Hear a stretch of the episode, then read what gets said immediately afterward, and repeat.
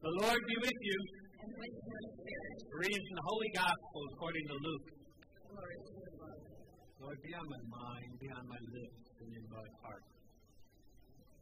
On a Sabbath, Jesus went to dine at the home of one of the leading Pharisees. And the people were there observing him carefully. He told a parable to those who had been invited, noticing how they were choosing the places of honor at the table. When you are invited by someone to a wedding banquet, do not recline at table in the place of honor. A more distinguished guest that you may have been invited by him, and the host who invited both of you may approach you and say, Give your place to this other person. And then you would proceed with embarrassment to take the lowest place. Rather, when you are invited, go and take the lowest place, so that when the host comes to you, he may say, My friend, move up to a higher position. And then you will enjoy the esteem of your companions at table.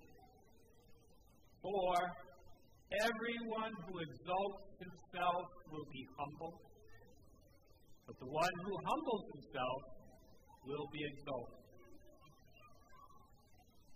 Then Jesus said to the host who invited him, When you hold a lunch or a dinner, do not invite your friends or your brothers or sisters or your relatives or your wealthy neighbors in case they might invite you back and you have repayment. But rather, when you hold a banquet, invite the poor, the crippled, the lame, the blind. And blessed indeed will you be because of their inability to repay you. For you will be repaid at the resurrection of the righteous. The Gospel of the Lord.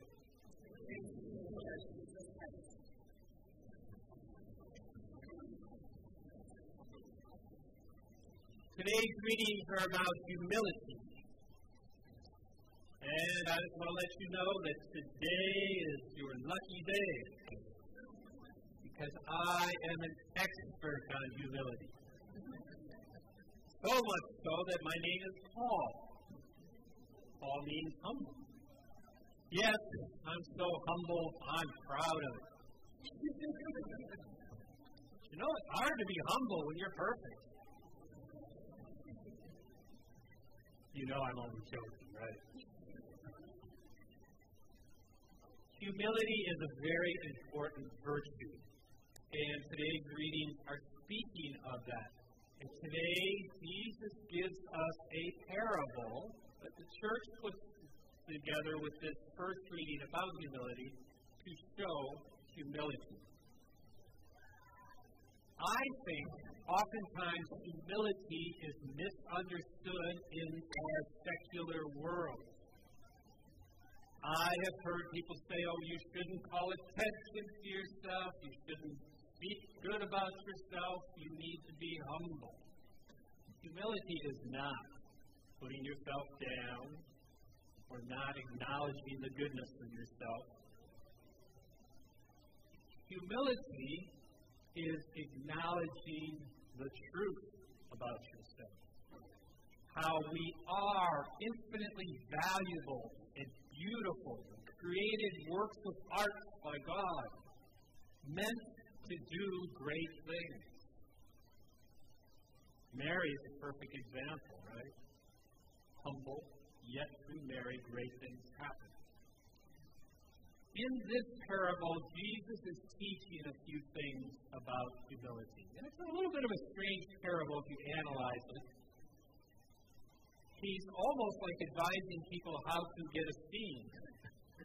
right? Don't search for the highest place because then you might be lowered. But go search for the lower place so that you'll be honored and moved up. What is Jesus really getting at?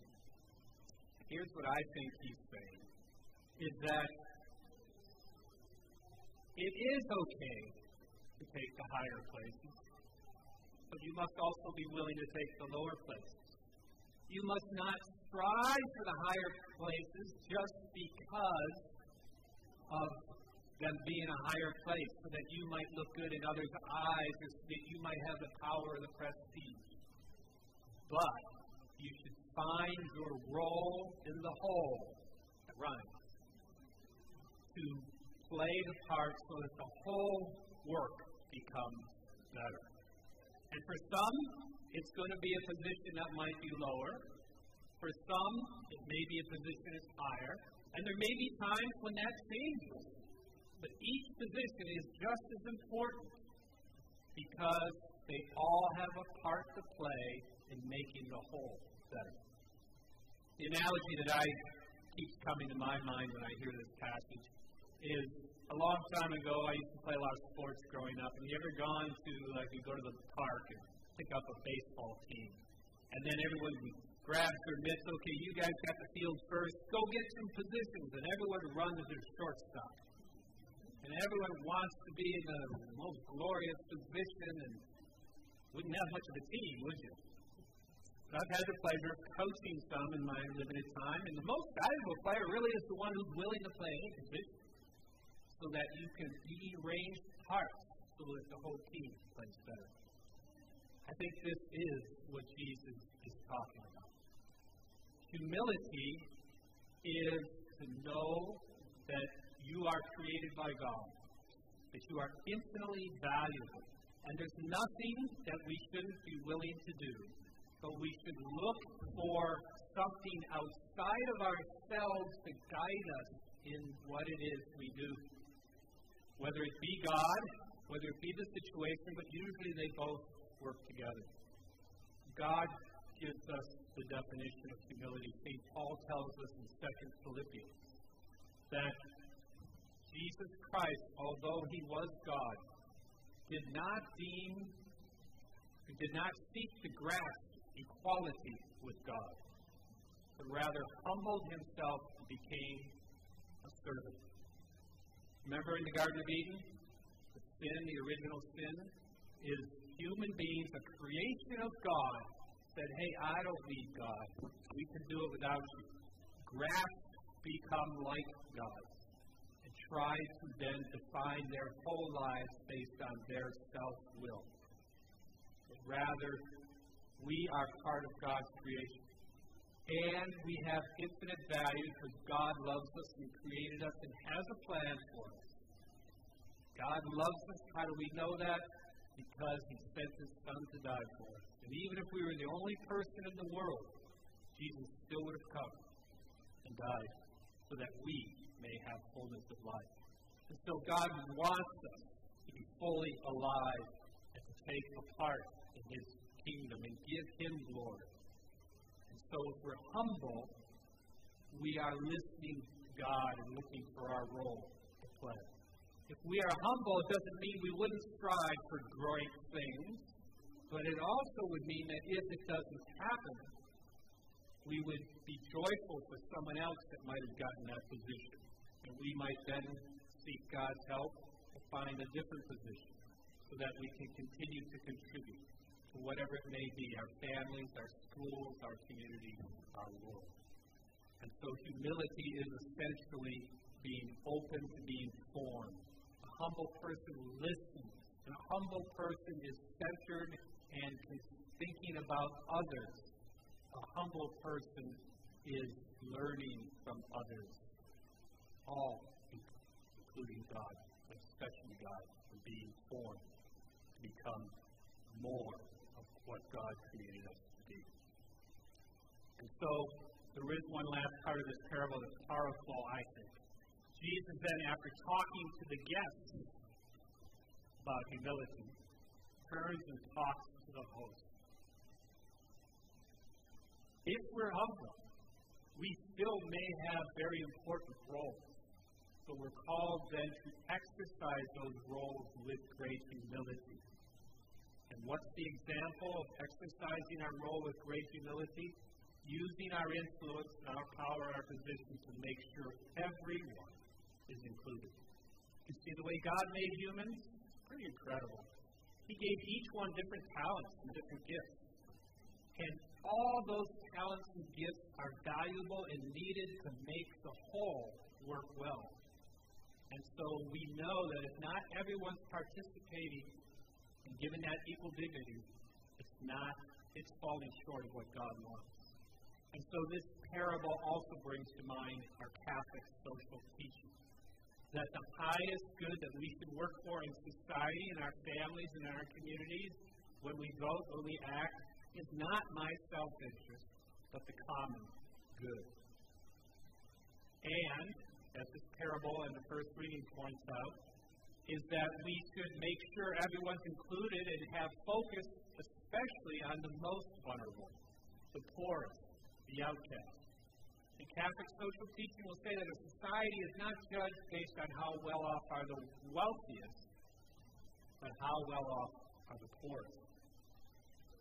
And what's more, when we're humble, we will not only seek to help include those who are poor, but we will seek to be with them in relationship. This is a table setting. And a humble leader is one who gets to know the least and sees the world and the organization, the family, the community from their point of view. And that's tremendously different. That's empathy. You know the show that I love to watch? You guys watch um, Undercover Boss? A little bit like that, right? The CEO or whatever dress disguises themselves and then goes down with the regular folk and rubs shoulders with them, gets to know them, learns how their job is going, their families. And at the end of the show, they're always saying things like, wow, these people work so hard, I never realized. And they have such difficult lives with their families, I want to help them out. And they see the organization differently. God's calling us, if we're humble, to be that way. To be humble in our lives, to be humble in our position so that his kingdom may come, and all people might be included at the table. And so, last closing argument. This idea of inviting the poor and the lame to your table, you know, Jesus is making a parable. I wonder if this Pharisee really did that after Jesus left. I have heard of families, and it's radical, don't get me wrong, who really do invite the poor and the lame to some of their meals. Or as a minimum, go as a family to where that's happening. Mother Teresa, I have found out that when she was growing up, her father died young. Her mother used to invite the poor and the lame to dinner. And look how that example change the world.